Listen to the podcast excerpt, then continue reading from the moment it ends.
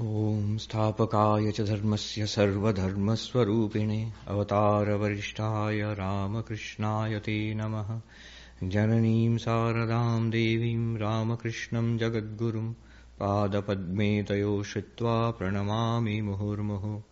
नमः श्रीयतिराजाय विवेकानन्दसूरये सच्चित्सुखस्वरूपाय स्वामिने तापहारिणे ॐ सहनाववतु, सहनौ भुनक्तु, सह वीर्यं करवावहै, तेजस्विनावधीतमस्तु मा विद्विषावहै। ॐ शान्तिः, शान्ति, शान्तिः, हरिः ओम्।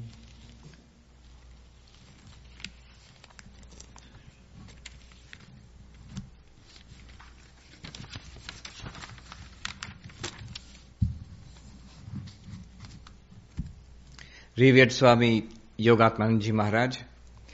Um, dear friends, good morning. And I'm happy to be here with you this beautiful morning in Providence, Rhode Island. Yesterday, Swami kindly arranged for a trip for me. We went to uh, Annisquam, a village close by, where Swami Vivekananda, more than a hundred years ago, he delivered his per- first public talk in the United States there.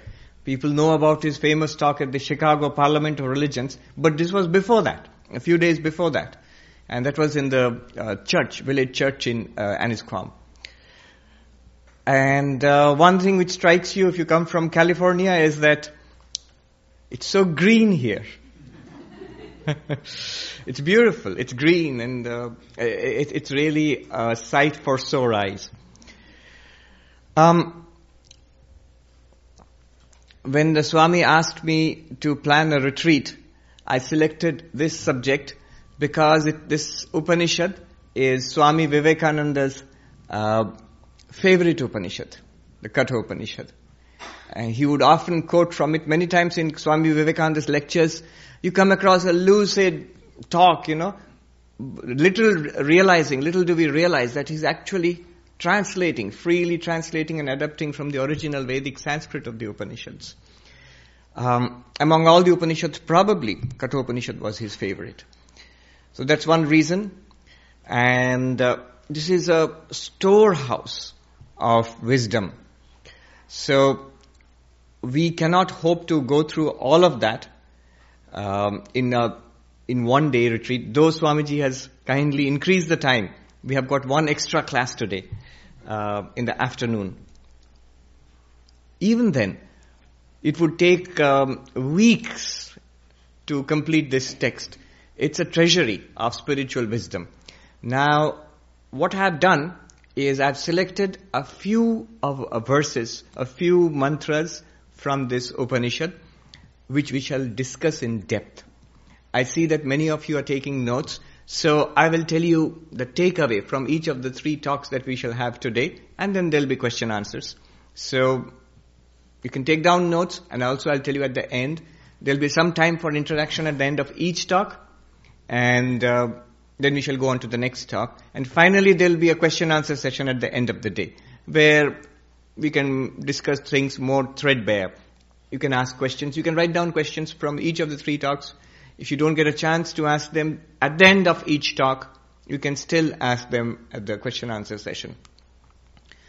Now, the way I have planned it is, this is an introductory and preparatory talk. But that doesn't mean it's not important.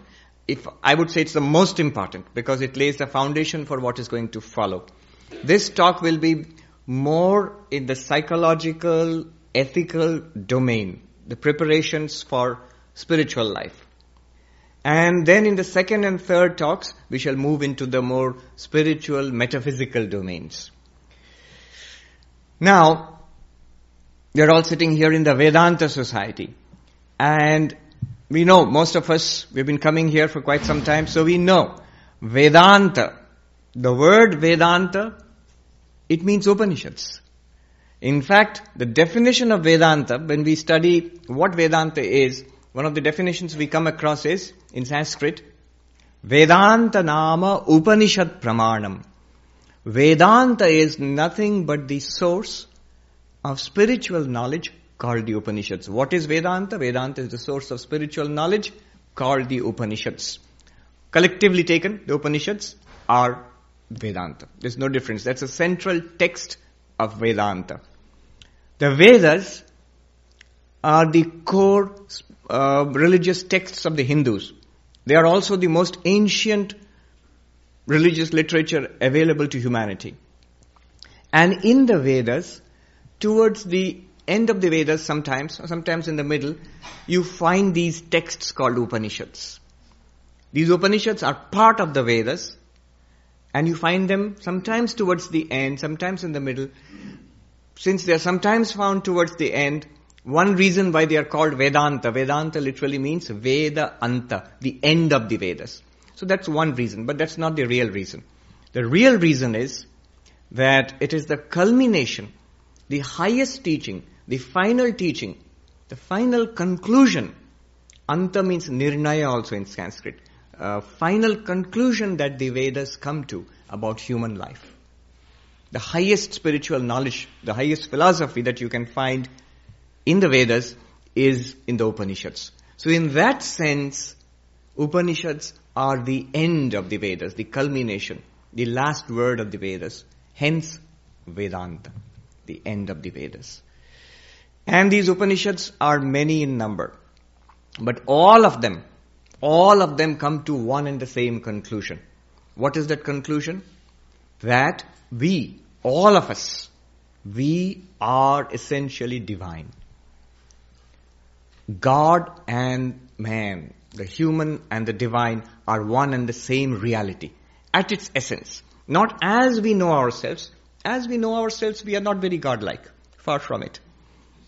And if I say, you're God, Upanishad say, Tattvamasi, that thou art, you are God. And we are likely to get, who, me? You're talking about somebody else? Not me. I don't feel particularly godlike. But um, not as we know ourselves, as we really are. And how do we know ourselves as we really are? That is what the Upanishad teaches us. To find out this divinity within ourselves. Swami Vivekananda said, the essence of religion is that each soul is potentially divine. And the goal of life is to realize this, to manifest this divinity within. And there are different ways of doing it. And he says this is a religion. He says this is the core of religion. All religions in different language, different mythology, different philosophies, they try to come to this truth. Nowhere have I found it put forward so plainly, so directly, and so gloriously as the most ancient of these religious texts, the Upanishads. Now these Upanishads are many in number. We find a list of at least 108 authentic Upanishads in one of the Upanishads themselves, the Muktika Upanishad. But there are other lists. It seems there are more than a thousand of these Upanishads. Many are lost. Some are of dubious uh, authenticity, may have been composed at later times and introduced. But non-controversially, we take what were called 10 major Upanishads. Why major? Major in, only in the sense that about 1400 years ago, one of the greatest philosophers who ever lived in the east or the west, Adi Shankaracharya, who was in the south of India, in Kerala, though he traveled all over India. Adi Shankaracharya, he, 1400 years ago in India, he selected 10 of these Upanishads. By the time of Shankaracharya, the Upanishads themselves were already very ancient. When Shankaracharya himself came along, the Upanishads were maybe at least 3000 years old, 30 centuries old. And he selected 10 of these. Dating um, in civilizations in India is always a problem. Even conservatively, if you date the what is now called the Harappan or Saraswati Valley civilization, it goes back when we were school children. It went we read it went back to at least conservatively, without controversy, it went back to 4,000 years or more. And now they've pushed it back to more than 8,000 years. Just recent uh, evidence shows that it's more than 8,000 years old. So it's, it's pretty old. I remember uh, first time I visited United States um, in January last year. um, they were showing me around. They said, this place is really old. You know, this San Francisco is an old city and we have old buildings which are more than a, some of them are more than hundred years old. I said, oh really? In Bengal, where our head, our main monastery is and where I come from, the oldest buildings are not very old by Indian standards. I remember we were taking a group of young monks, novices, on a tour of religious places. A place called Vishnupur in Bengal. And the oldest uh, Bengal Vaishnava temples are there, which date back to 500 to 600 years. And they were saying proudly this is 600 years old, which is old. But I would see the, the monks who have come from the south of India, they're standing and smiling slightly.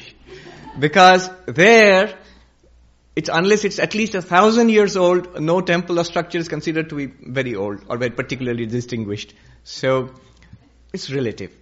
But the Vedas are old by any standard. And of these non-controversially, non-controversially old Upanishads, standard Upanishads which Shankaracharya selected for writing commentaries. Ten of these.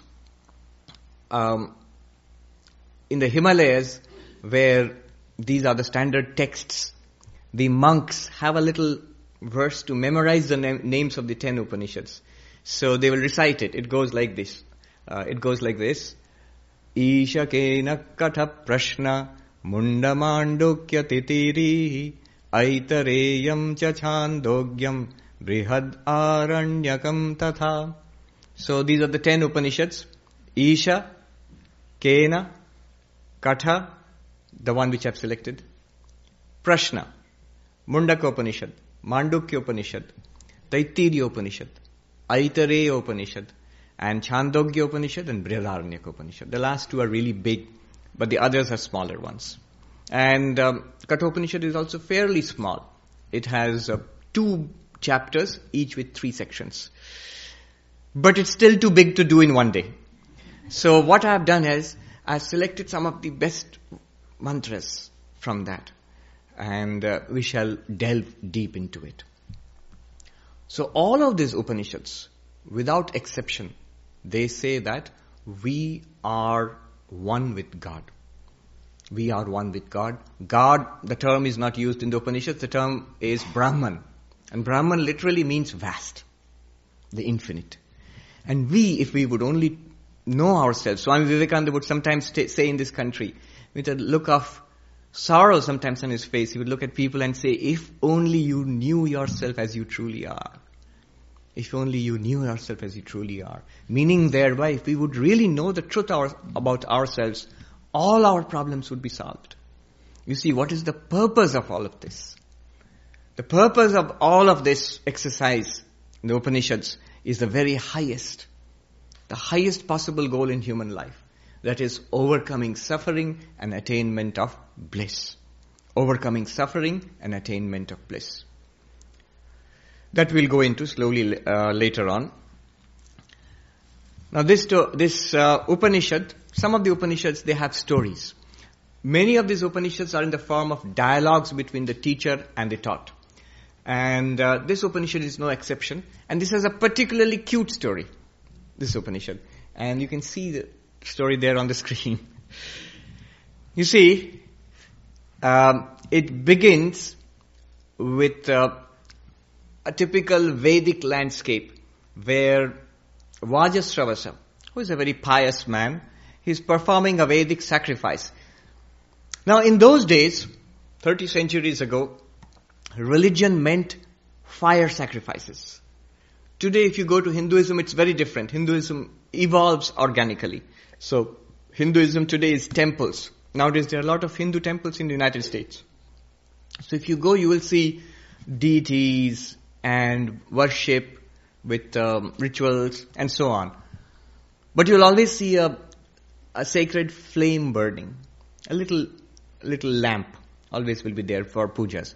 Now that lamp takes us back to the days of the beginning of Hinduism. Uh, if you can speak about the beginning of an eternal religion, Sanatana Dharma. But in ancient days, there were these huge fire sacrifices. There were no big temples or images. None of it was there. It started with fire sacrifices, where a fire would be lit and offerings would be given to the gods. The fire was like a messenger which took your offerings to, to, to the various deities. Now, one of the fire sacrifices entailed that the performer would have to give away gifts. And uh, not just any gift or any set of gifts, but everything. Everything. You give everything away. And why would you want to do that? The idea is to gain merit. Punyam, the Sanskrit word is punyam. The idea is to gain merit. Why would you want to gain, gain merit? It's like, think of it like credit in your bank. So there's this cosmic bank where all the accounts are maintained for all of us. Our karma balance. Swami Vivekananda puts it very beautifully. Good, good, bad, bad, and none escape the law. What is the law? If you do good things, the results will be good. The results are called the, the merit. You, you earn a lot of merit by that, punyam, by doing dharma, which is good. And by doing that which we know to be bad, consciously, knowingly, if we do something that we know to be bad, then that's called adharma, immoral. And the res- and the we, we, get a demerit, and uh, you run up debts, karmic debts, and the result is bad. What is a good result? Very simple: sukham, happiness. What's a bad result? Dukkham, suffering. And so they say, whatever we are experiencing in our lives, throughout our lives, whatever we are experiencing, is the results of our past karmas coming to us. Now this is how the Indians understand good and evil. It's not God punishing us or God rewarding us for what we have done. Rather, it's us. What we are today is what we have labored for, for, from since ancient times. We have constructed, we have built up this life which we have got today. But it's also a message of hope. It's not fatalism, though it has often been interpreted as fatalistic. It's a message of hope that what we shall do today will determine our lives, our, our future. And it's very interesting to note that this law of karma, good, good, bad, bad, this law of karma is accepted not only by all Hindus, but by all Buddhists, by all Jains and all Sikhs, in fact, all Indic religions, those which had their origins in, in India, all of them accept this law of karma, though they are very different among each other. The Buddhists won't accept an eternal God or eternal soul, but they all accept the law of karma, and they all accept this whole idea of many lives. This whole idea of many lives. That we have had other lives earlier, and we are likely to have other existences after death. This idea if you just exercise our minds a little logically, philosophically, we shall see it comes directly from the law of karma. If what we do will give rise to results, then all the results we will not experience in this lifetime, hence we need more lifetimes. And what we do, what we are getting now, what we are experiencing now is the result of past causes. Our little life is not enough to explain what we have, got right now. So there must have been past lives. So many lives is a consequence of the law of karma. Today, how to be happy is an important question and nowhere more so than in the United States. The pursuit of happiness is uh, part of the creed of the United States. One of the wonderful ideas on which this nation was founded, one of the great ideas. Freedom and the pursuit of uh, happiness, your own dreams. You are free to pursue happiness in your own way. And so if you go to any bookshop, the self-help sections are always full of new titles. And one of the themes will be happiness. How do we become happy? And there are all sorts of books. But the Hindus, Buddhists, Jains, Sikhs, the ancient Indians had a very simple answer for this, the law of karma. If you want nice things to happen to you, if you want to have a pleasant life, then do good things. Do good. Think good thoughts, say good things, and do good things. If you're going to think bad thoughts and say bad things and do things which you know to be wrong, then the result will be unhappiness. So this, but it won't fill a shelf of books in the self-help section. So if you have a lot of good karma, you have a pleasant life. And one more thing, let me just add here, because it's relevant. In the Uttarakhand, in, in, in the Himalayas, in India, the monks believe one more thing. That if you have a, really a lot of good karma, good karma, pleasant life, lots and lots of good karma, and I'm not making this up when I, te- when I tell you what they say. If you have lots and lots of good karma, you come to Vedanta. They actually say this, yes. It doesn't have to be sectarian. You come to spiritual life. You have spiritual questions. You have spiritual seeking. You're no longer satisfied with just a pleasant life, with the life which we are having. Seek for meaning. Seek for the purpose of life. Seek for the goal of life. And that's what Vedanta is all about. Vedanta, you can see it as the central philosophy of religion. I'm saying not just central philosophy of Hinduism. To my way of understanding and to the way of understanding we have in the Ramakrishna order, Vedanta society, it's the central philosophy of any religion. The core idea. Without this, it doesn't make sense. So, the Upanishads begin with this story in um, Kathopanishad. In the Kathopanishad, which forms part of the Yajur Veda, one of the Vedas, the story begins with Nachiketa, a little boy, his father performing one of these big fire sacrifices to earn merit so that he'll have a pleasant life in this life and after death he hopes to go to heaven. That used to be the goal of uh, many, many Indians in those days. You go to heaven after death. Nowadays the goal is mostly you come to USA. so not in the next life, in this life itself. You earn enough merit to come to the United States. Uh, but the goal was to go to heaven and Nachiketa's father, little boy's father, thought no differently. It's not a particularly spiritual goal. Have a pleasant life in this uh, life and after death, you go for a much more pleasant life in heaven. And so he performed this sacrifice and he was giving away gifts and the little boy, Nachiketa, he saw something strange, and funny happening. As little children often are, they're very direct. You know, uh, he sees that uh, his father, who's supposed to give away all his wealth, and wealth in those times meant um, cattle, cows, because it was a very agrarian society. And the more cattle you had, the more wealthy you had. Not very different from this country, what it was a hundred years ago. So we all grew up reading stories of cowboys in USA. So that was wealth. Uh, and you can understand why it would be so. And Nachiketa's father is supposed to give away that wealth. And Nachiketa sees his father is keeping the good cows aside.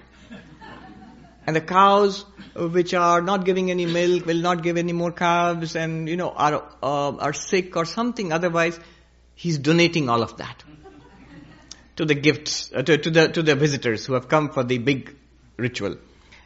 And Nachiketa, the Upanishad says, Shraddha avivesha, that faith entered into him.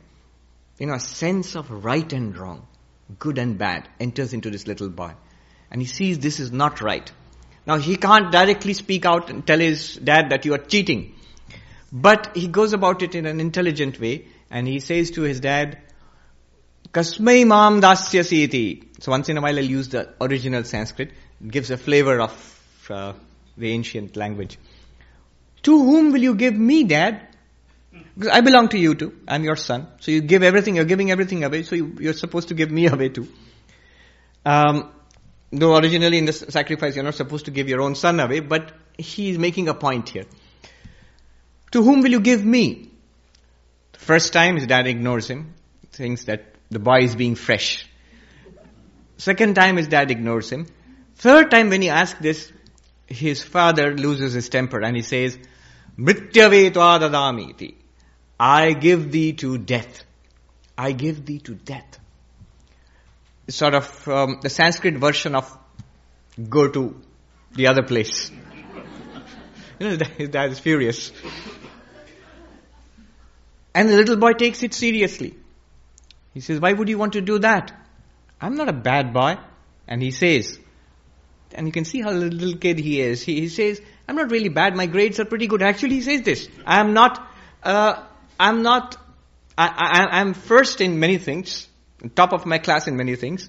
I am about halfway between in many other things, and nowhere I am at the bottom, which means my grades are really good. Why would you want to give me away to death? But what could he do? His father's words have been spoken, so the little boy has to go to the house of death.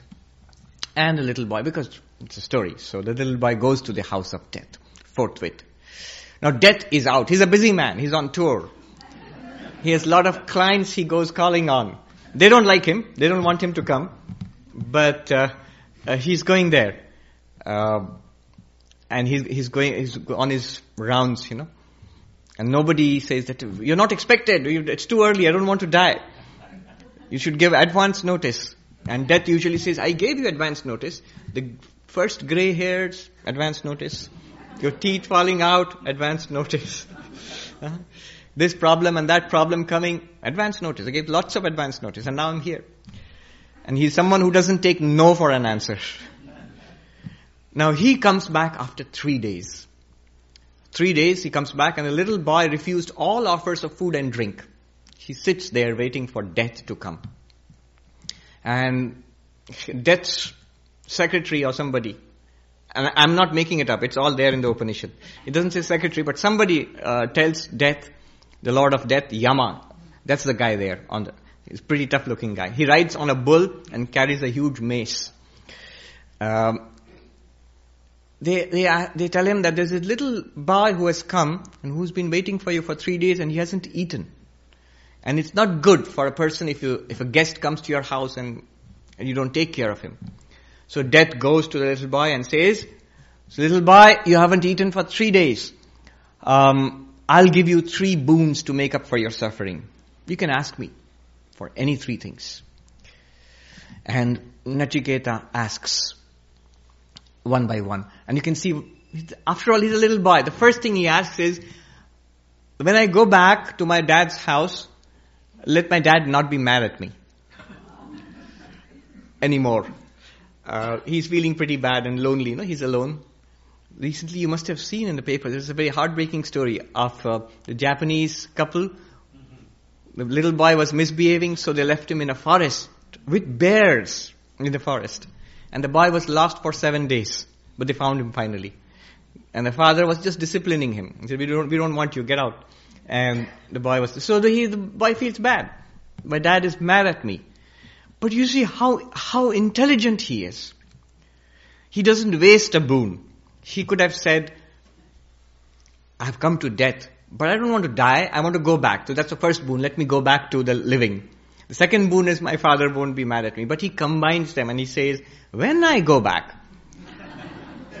so, it's, it's like the person who says, uh, when God appears before him and asks, and says, I'll give you a boon, he says, I want to eat uh, with my grandchild on silver and gold cutlery with, with, with uh, dishes and all.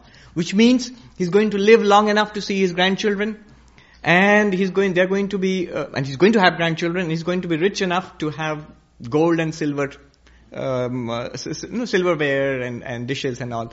So in one boon. And Nachiketa does that. When I, when I go back, not if, when I go back to my dad, my dad shouldn't be mad at me anymore.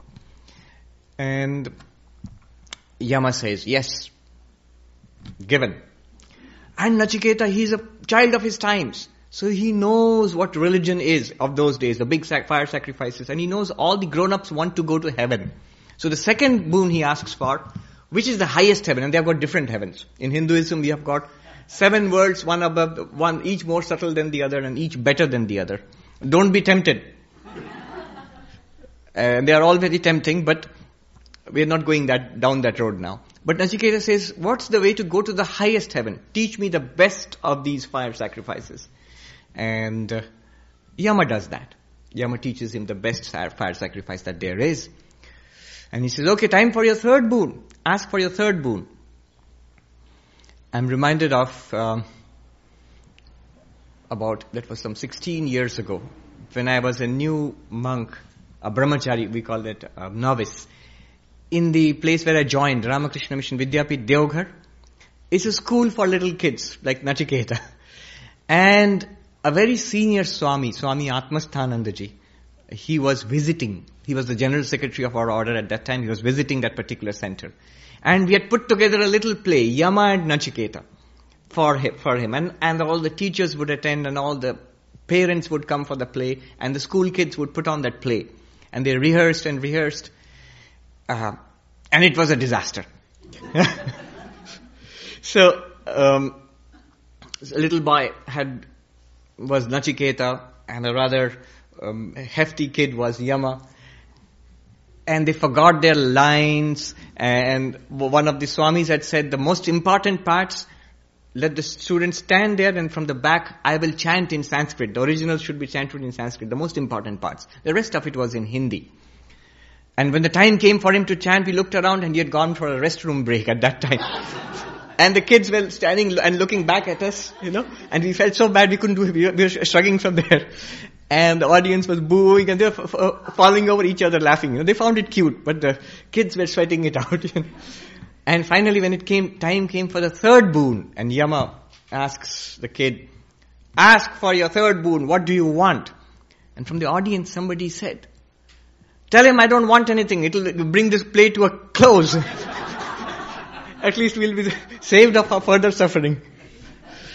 But Nachiketa asks a question. He asks a question that some people say that there is nothing after death. This is the end. Some people say that there is something after death. Something survives death. What is the nature of that which survives death? So he's asking a question about the reality of ourselves. He's asking, who am I? Who are we? What are we? Are we creatures of flesh and blood? Material creatures? We have material bodies, there's no doubt about it. And these bodies will come to an end. If that's all we are, then that's it. Or is there something more to it? Is there some, some reality of the human being in depth? Not just a physical body. Something beyond that. Something survives death. And if so, what is that which survives death? Is it something changing like the mind? Is it something beyond the mind? So he's asking a very deep question. He's asking the fundamental question of spiritual life. What are we or who are we? That's the question he's asking. And he's asking it to death. Now here is something profound. Very recently, I read this book, very interesting book called The Denial of Death by Professor Ernest Becker. It was a Pulitzer Prize winner, I think, in 1974. It's a book based on psychoanalysis, but a profound book nevertheless. Now don't go out and order it on Amazon. It's a profoundly depressing book also. but uh, very, very, very deep. And the one fundamental fact of our life is death. Spiritual life, you will find some people believing in religion, some people believing in different religions, some people not believing in religions, some people are atheists, some are agnostics. Different kinds of beliefs or no belief at all. But one thing is certain for all of us, and that is death. There is no doubt about it. Swami Vivekananda puts it so powerfully. Kings die and beggars die. Saints die and sinners die. The most learned of people and the most ignorant of persons also dies. All of them die. Death is certain. It's the one certainty of our life. It's this truth which made a prince into the Buddha. Prince Siddhartha, when he saw Gautama in the north of India 2500 years ago, he saw the fact of old age, sickness, and death finally. And he said, what is the way out from this? Is there a way out of this? That's a fundamental question in spiritual life. Facing up to death. And this professor says, one of the characteristics of our lives is we deny death. Deny death, nobody actually logically denies death, but we live and behave and think as if we are not going to die. We see people dying every day, and yet we live as if we are never going to die. In the Mahabharata, there's this, um, the prince Yudhishthira was asked a question uh, by a celestial being. What is the great, strangest thing about life? The most amazing thing. And he says, Ahani Ahani Bhutan. He says, every day, people are passing out before our lives. Our grandparents have gone, our parents are going, and soon it is time for us to vacate the this stage of life. Even tragically, young people die too. And yet, we be- behave as if nothing has happened. We mourn and we go on. And we do exactly the same things everybody is doing and we go on like this. The professor calls it a fundamental fact of our uh, life, denial of death. Now, he goes deeper and he says, death actually cannot be denied. We are ignoring it, but if you ignore it, it won't go away. It expresses itself in different ways in our life. Think about it. He says, we are haunted by death in disguise in our life. Think about it. If we miss one meal, just food, lunch, by some accident, by some problem, how anxious we become. There's no harm if you miss a meal, but we become anxious. If we get a little pain or a little fever or a little cough, we become so anxious about it. You see, why? The reason is we become overly anxious about it. The reason is, this professor says, is that it, it shows that at any time this thing, what we call our life, can fall apart. That's the anxiety which haunts us at the back of our minds. That this life can fall apart. And this is what haunts us. And to cover up this, he says, we, he calls it immortality projects. We have immortality projects. Immortality projects, it could be in politics, it could be in business, it could be in art or science, or he says even the, the, the ordinary man on the street struggling to make do with his family life and bring up a family and uh, earn money, get property, all of these, whatever we call the business of life, these are the immortality projects he speaks about. And he says, and yet all of these are doomed to failure. Because one day we're going to die and leave all of these behind. So it's very interesting that this little boy goes to death and asks what lies beyond. He says, tell me what lies beyond. You are the best teacher in this, in this case.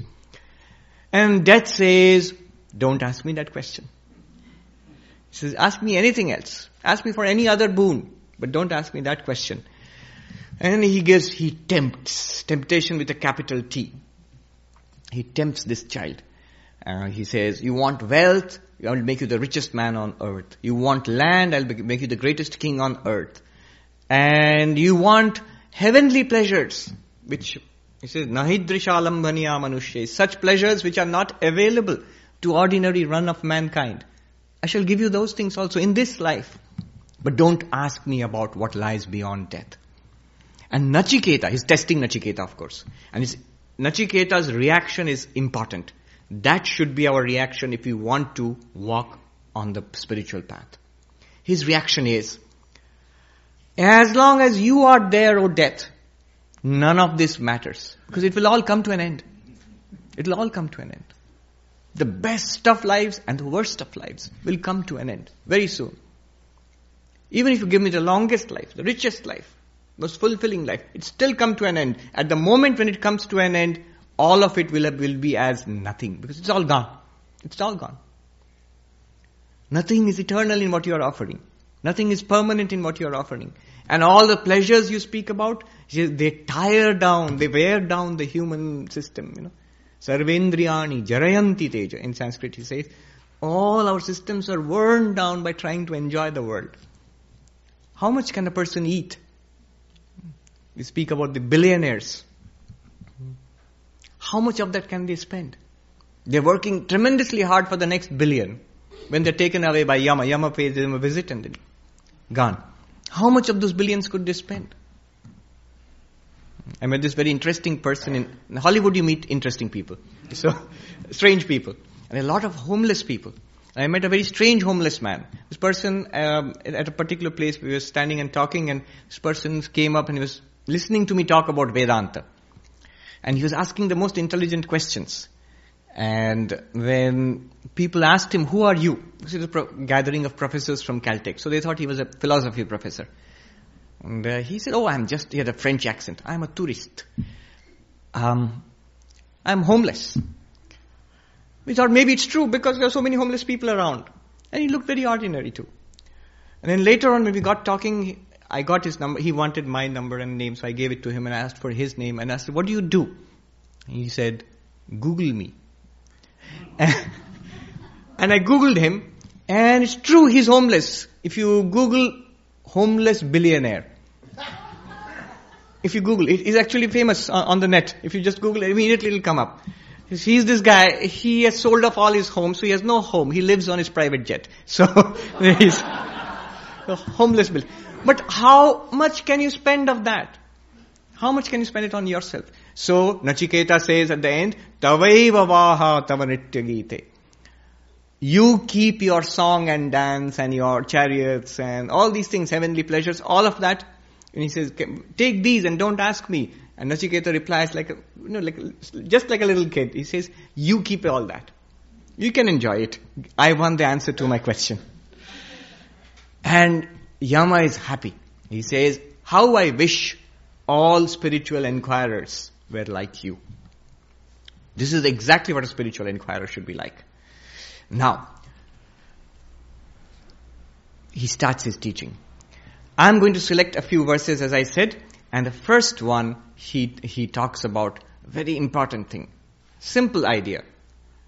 And he says the most important point, the beginning point of his, his talk is the power of choice. If you're going to take something away from this talk, the first talk is this power of choice. He says, Anyat Shreya Anyaduteva Preya. Te Ubhe Nanate Purusham Sinita. Tayo Shreya Adadanasya Sadhu Bhavati. Hiyate Arthad Yau Preyo Vrinute. He says, at every moment in our lives, two things come to us the pleasant and the good.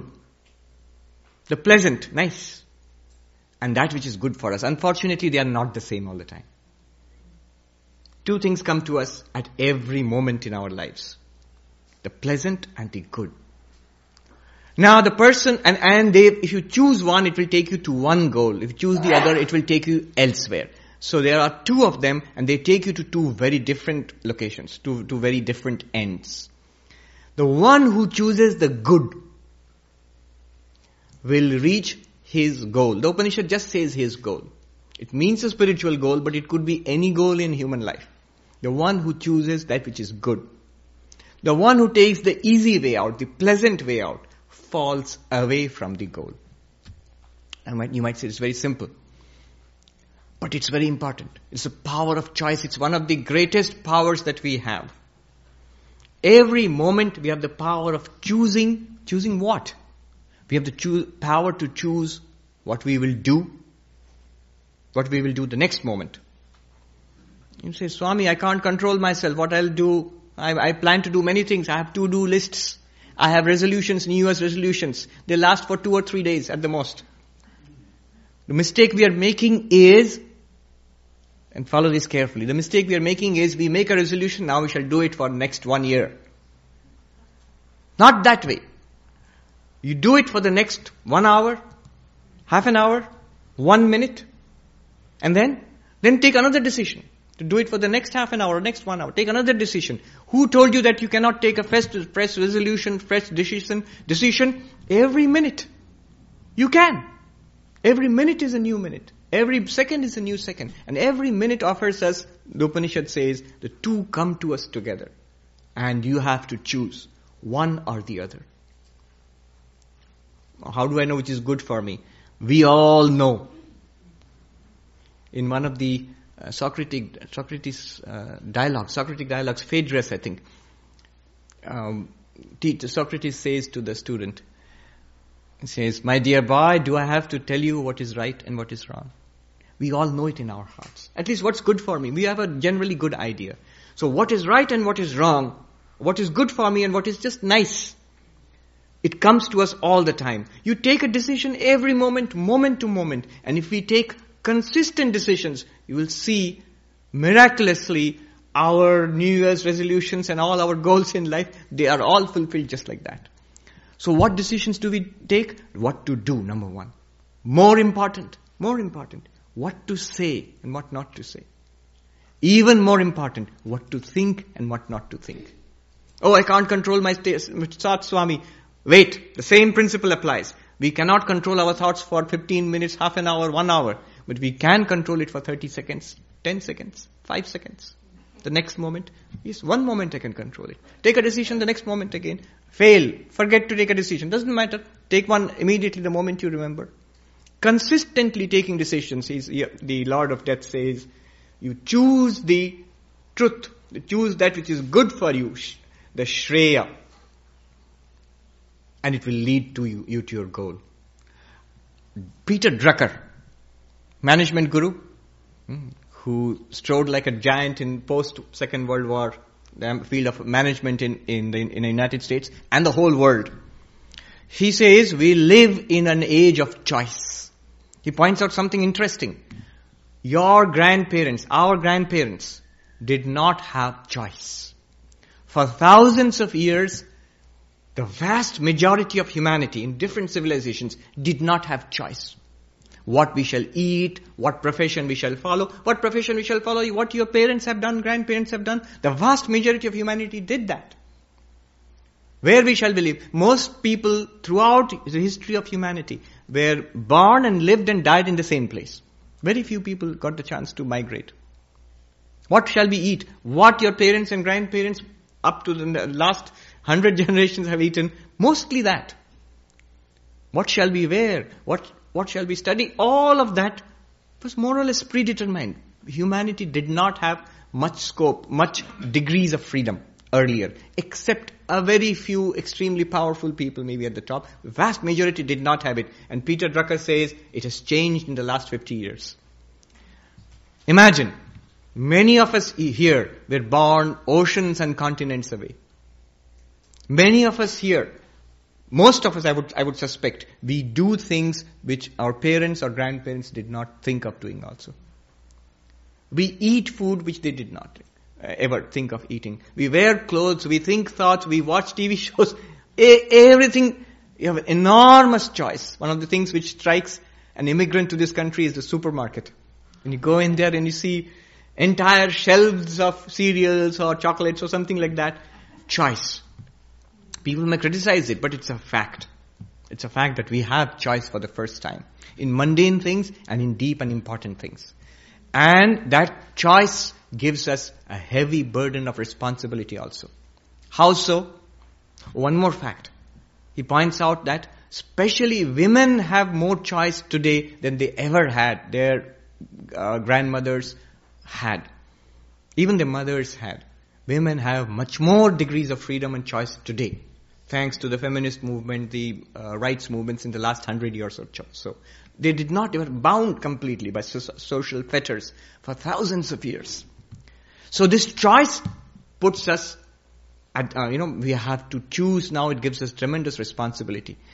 Drucker says, young people, young people have to make certain choices by the time they are in the late teens or early twenties, which will determine what will happen to them. Everything, where they will be, whom they will uh, marry or not marry, whom, what job they will do, what, how much they will earn, what kind of life, the purpose of their life, everything will be more or less impacted upon by the decisions, choices they make in the early 20s. So it's a very big, very big uh, responsibility. Earlier, yes. Yeah. Uh, yes.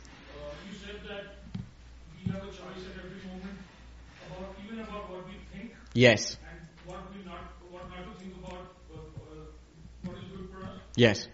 But is that does that hold true in all cases, even about let's say grief about the depart uh, loved one was departed? True. True.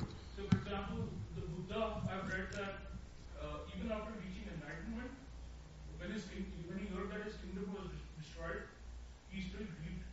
True. All right, I'll come to that. It's a good question. Um, this matter of choice, we'll, we'll explore that for a little while for the, with the time remaining to us. Um, there was an experiment conducted in Stanford University in the 60s and 70s.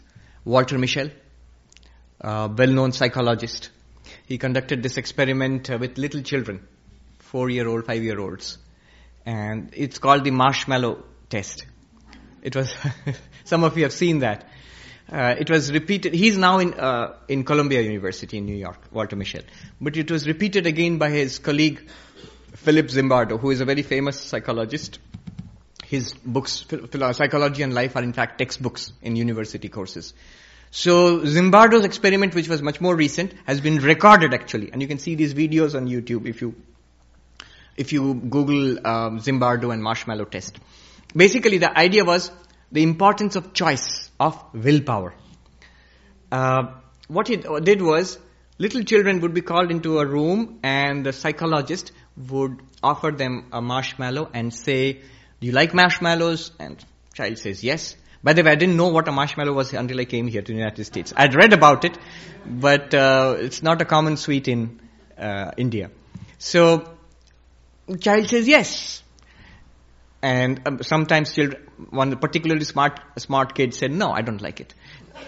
But the psychologist was smarter than him. So he said, okay, do you like chocolate? He had chocolates in his pocket too. and child said yes. Now, here is a marshmallow. If you want, you can eat it now. I'm going out for some work, but if you want two, do you want two? And it's important. Every child said, yes, I want two. In that case, what you do is just wait a little. Let me come back. I'll be back shortly. And then you don't eat it now. If you have not eaten it when I've come back, I'll give you one more. You'll have two. But in the meantime, if you eat it, you will have just the one. You, you won't get the second one. Now this is important. Every child said, I want two. Every child said, I will wait. But not every child waited. And the videos are very cute. You know, you can see the little children look, sitting there and looking at the door. Five or ten minutes is a long time for a four-year-old. Uh, why four-year-old? Because before that, no child waits. Almost no children wait. They don't understand it. After four-year-old, again, um, the results are more skewed. But four-year-old, five-year-old is a good, good age to test this. The child looks at that, waits, some children waited. Some children just waited, looked at the marshmallow and they couldn't resist anymore and ate it. So they got only one marshmallow. But what Walter Mischel did was, without telling the children, he made two different lists. Those who waited, those who did not wait. And 14 years later, he went back to those subjects. They had grown up. They were 18 year old, 19 year old now. And he went back to them and he found, he interviewed them, looked at their school records, uh, interviewed their parents and friends and teachers, and he found major differences. On the average, individuals not, on the average, the children who waited performed much better at school, at music, at sports. They were much be- better regarded as responsible by their parents and teachers and uh, classmates.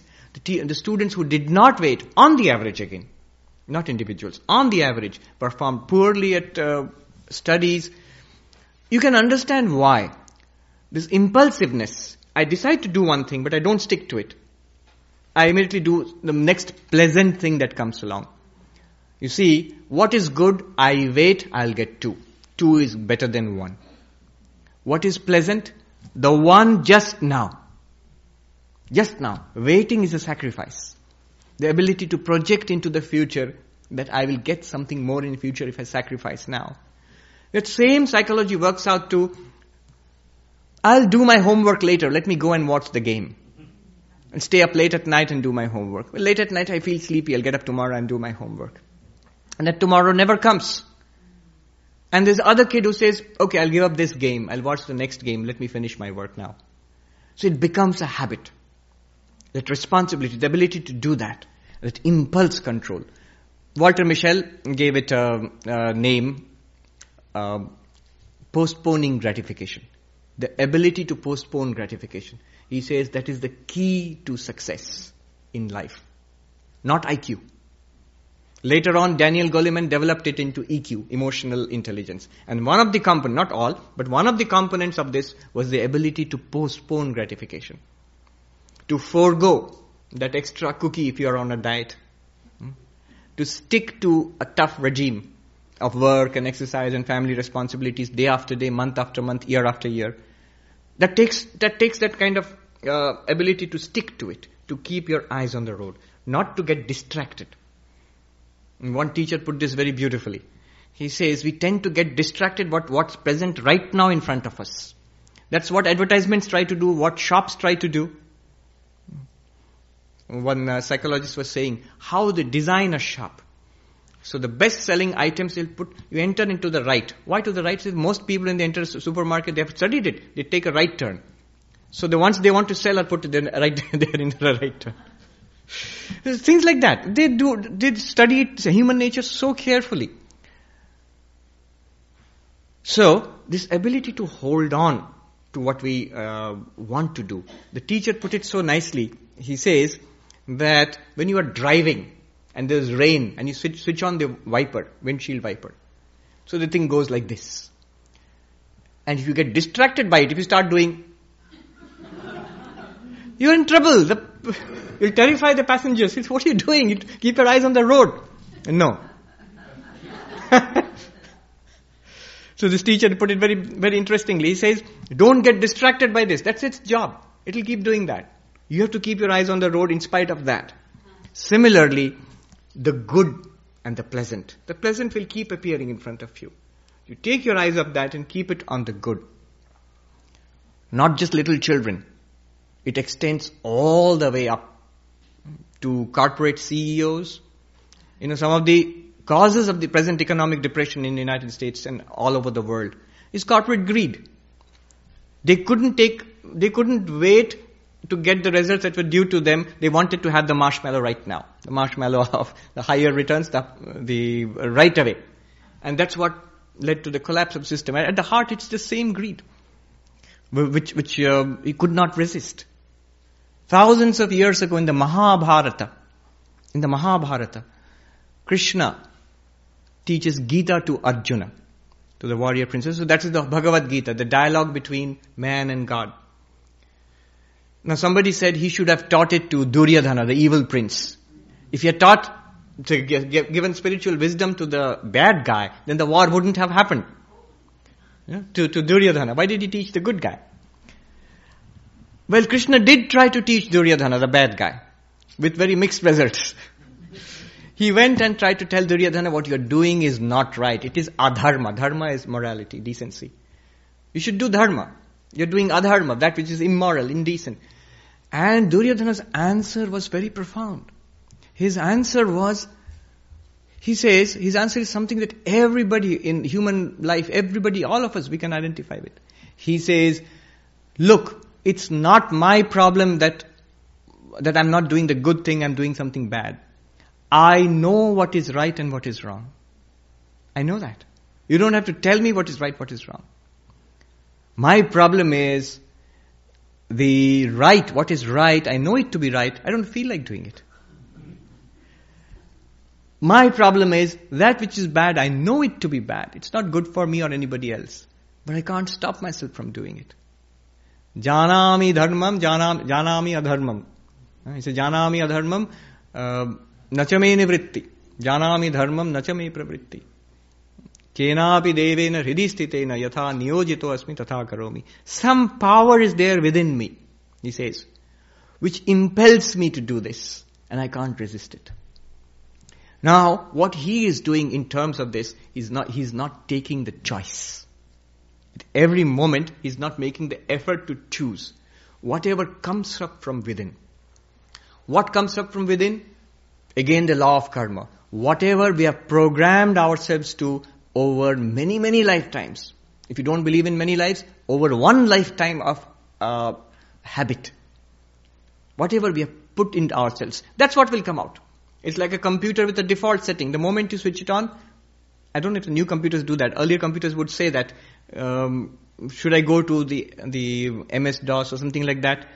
uh, or default. They'll give you 10 seconds and then it goes on and does whatever it was programmed to do. In those 10 seconds, if you break it, if, if you, you break that loading of the programs and you can do something else. In the same way, whatever is within us keeps coming up. It's a default setting. We do things by habit, we speak by habit, we think by habit. Yet, at every moment there is a choice. There's a small gap, just like that computer booting up a few seconds. In our case, not even a few seconds, less than a fraction of a second. There is a window of opportunity to exercise free will. There is a gap, a gap of consciousness. And this is, has been confirmed by modern neuroscience. That there is a small gap where the the newer brain, the cognitive parts of our brain can actually take a rational decision, a cool decision. That's why they say you delay, it's a wise saying, you know, that you delay important decisions. Don't act on impulse. So, that act lets our uh, more modern part of our brain, the evolved brain, act. So, neuroscience su- supports this. In the Gita, when Krishna tries to teach Arjuna, Arjuna says the same thing which Duryodhana said, but with a slight difference. He says that um, um, anichannapi vashneya baladiva niyojita. By what force does a person do wrong things? Without even wanting to. He has made a resolution to do be good, to do good things in life, and yet slips again and again and again. By what force? Now, the difference between Arjuna and Duryodhana is this. Arjuna wants to change. Duryodhana is not interested in changing. Arjuna wants to change and he's looking for the way out. And Krishna tells him, Kama esha. There are these powerful forces, anger and lust, desire. These boil up from within because of our past programming. And tayor na vashama gachet tauhi asya paripantino. He says in the Gita, Krishna tells Arjuna, do not accept that programming. They are enemies of your path. Enemies standing on your path. Which path? Any path to anything good in life. Your natural programming often is not according to what uh, you want in life. So there, you have to make a choice. The moment they come up, seize that window of opportunity and then substitute it.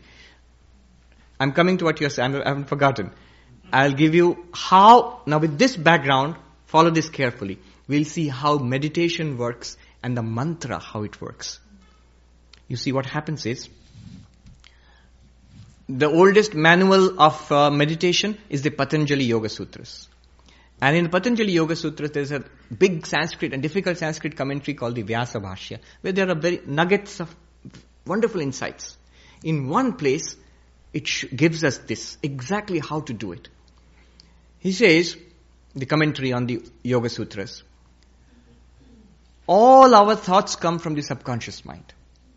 The word for that in Sanskrit is samskaras. The samskaras, we are not aware of that. The subconscious, below the level of our conscious awareness. But they bubble up, they boil up all the time, and when they come to the level of conscious awareness, we call them thoughts, emotions, feelings, desires. I want this, I hate that. Where does it come from? From our samskaras. When it comes up to the conscious level, the Sanskrit term is vritti. Vritti is a simple term. It means any modification in your conscious mind. A thought is a vritti. A memory is a vritti. A desire is a vritti. All of these are vrittis. Even perceptions are vrittis. So any modification, any wave in the um, lake of your mind is a vritti. When they boil up from within, the samskaras, tendencies, they come up as thoughts, feelings, desires, vrittis. And these vrittis which we entertain in our minds again subside into the lake of the mind and strengthen or weaken existing samskaras. So you have a cycle. If you have a notebook, you make a cycle. At the bottom is samskara. Tendencies, accumulated tendencies. And then you draw a circle. At the top of the circle is vritti. Conscious thought, emotion, feeling. Any conscious event in your mind is a vritti. So the commentator says, Evam vritti samskara chakram avat, aharnisham avartanam. This wheel of vritti and samskara, tendency and conscious thoughts, feelings, emotions, this wheel rotates when? Day and night. It rotates day and night through our lives. Now what do you do? You have no, we have no power of the samskaras directly. We don't even know where they are stored. We can't change them. But here's the secret. We are aware of our vrittis, our feelings, desires which come up in the conscious mind. We are aware of that. Or we would be if we were a little calm and meditative and introspective. We can, we can be aware of that.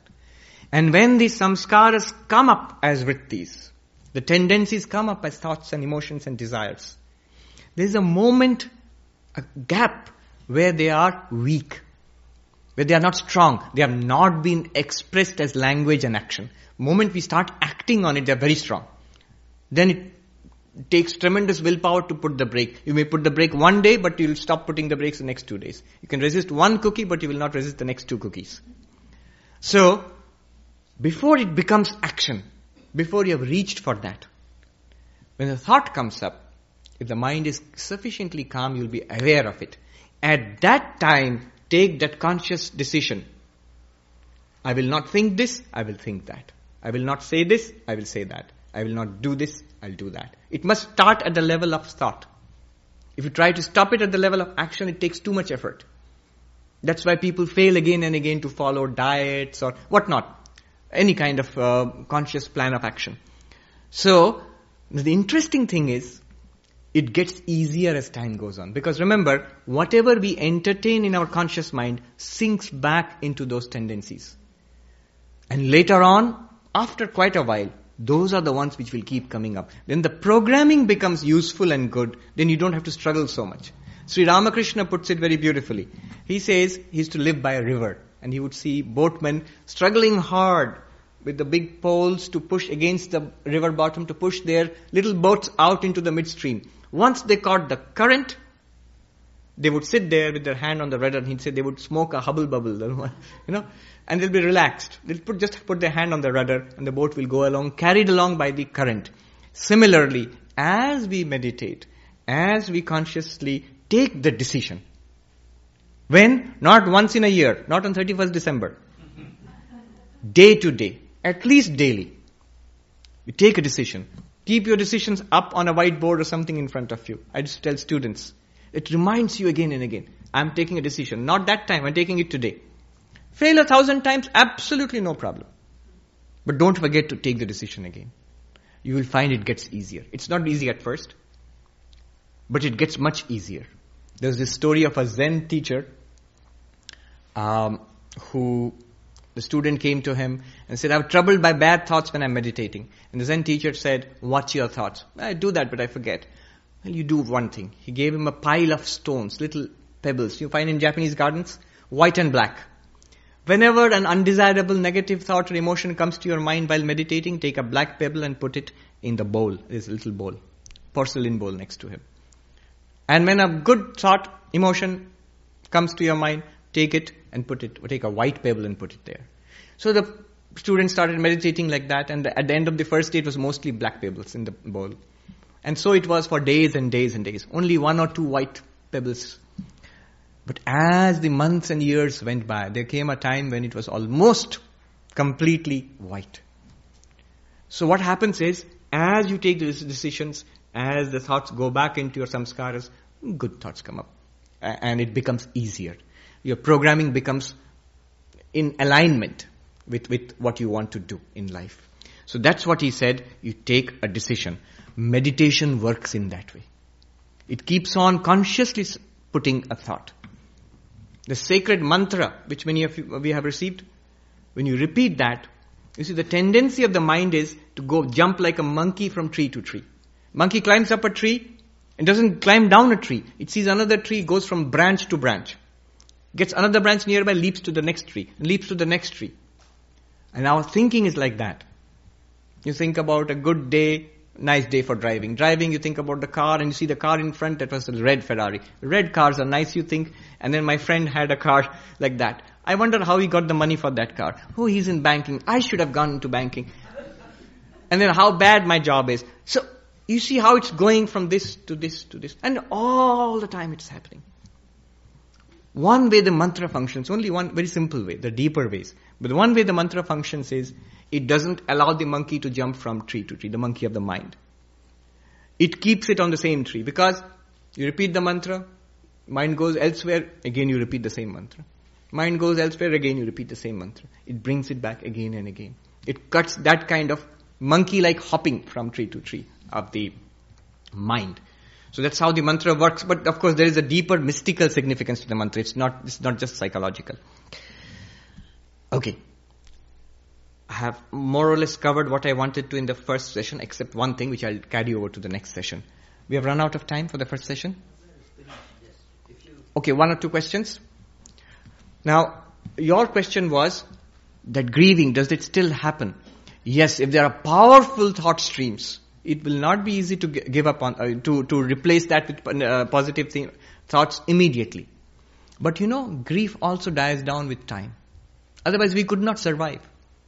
People could not survive. It will go down with time. It, if it's a very close and dear one, it will never truly go away, but it will go down with time. The mind repairs itself. And then you can use the positive method. Um, yes, there's a question. There are many reasons why certain things come up. One thing could be our environment. What, you see, our environment throws hooks into our mind. So, that's how advertisements work. You see on the screen something nice. There's a person with an iPhone. He's smiling. I want to be happy. He's happy. And he's got an iPhone. Okay, iPhone equals happiness. So, the environment is throwing a hook into my mind and it catches on to things which are there already in the mind and pulls out certain kinds of fish from the lake of the mind. That's one way. From the environment. So the environment is very important. Where, with whom we associate. What sort of things do we see? What sort of things do we hear?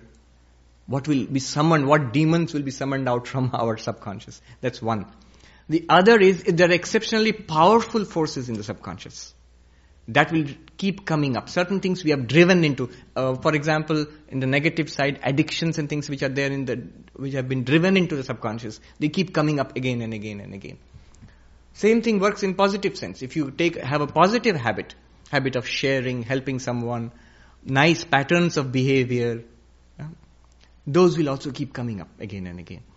So what powerful ingrained habits keep coming up? They come to the door first. And also we believe the law of karma. In Hinduism, we, um, we believe in the law of karma. Certain karmas are ready to give fruit, give results now. Things will happen from outside and we see certain feelings and things coming up from inside. So it's time for those things to come out. But that does not mean we do not have the power to decide. We still have the power to decide every moment. Questions? Okay? Yes, there's a question there.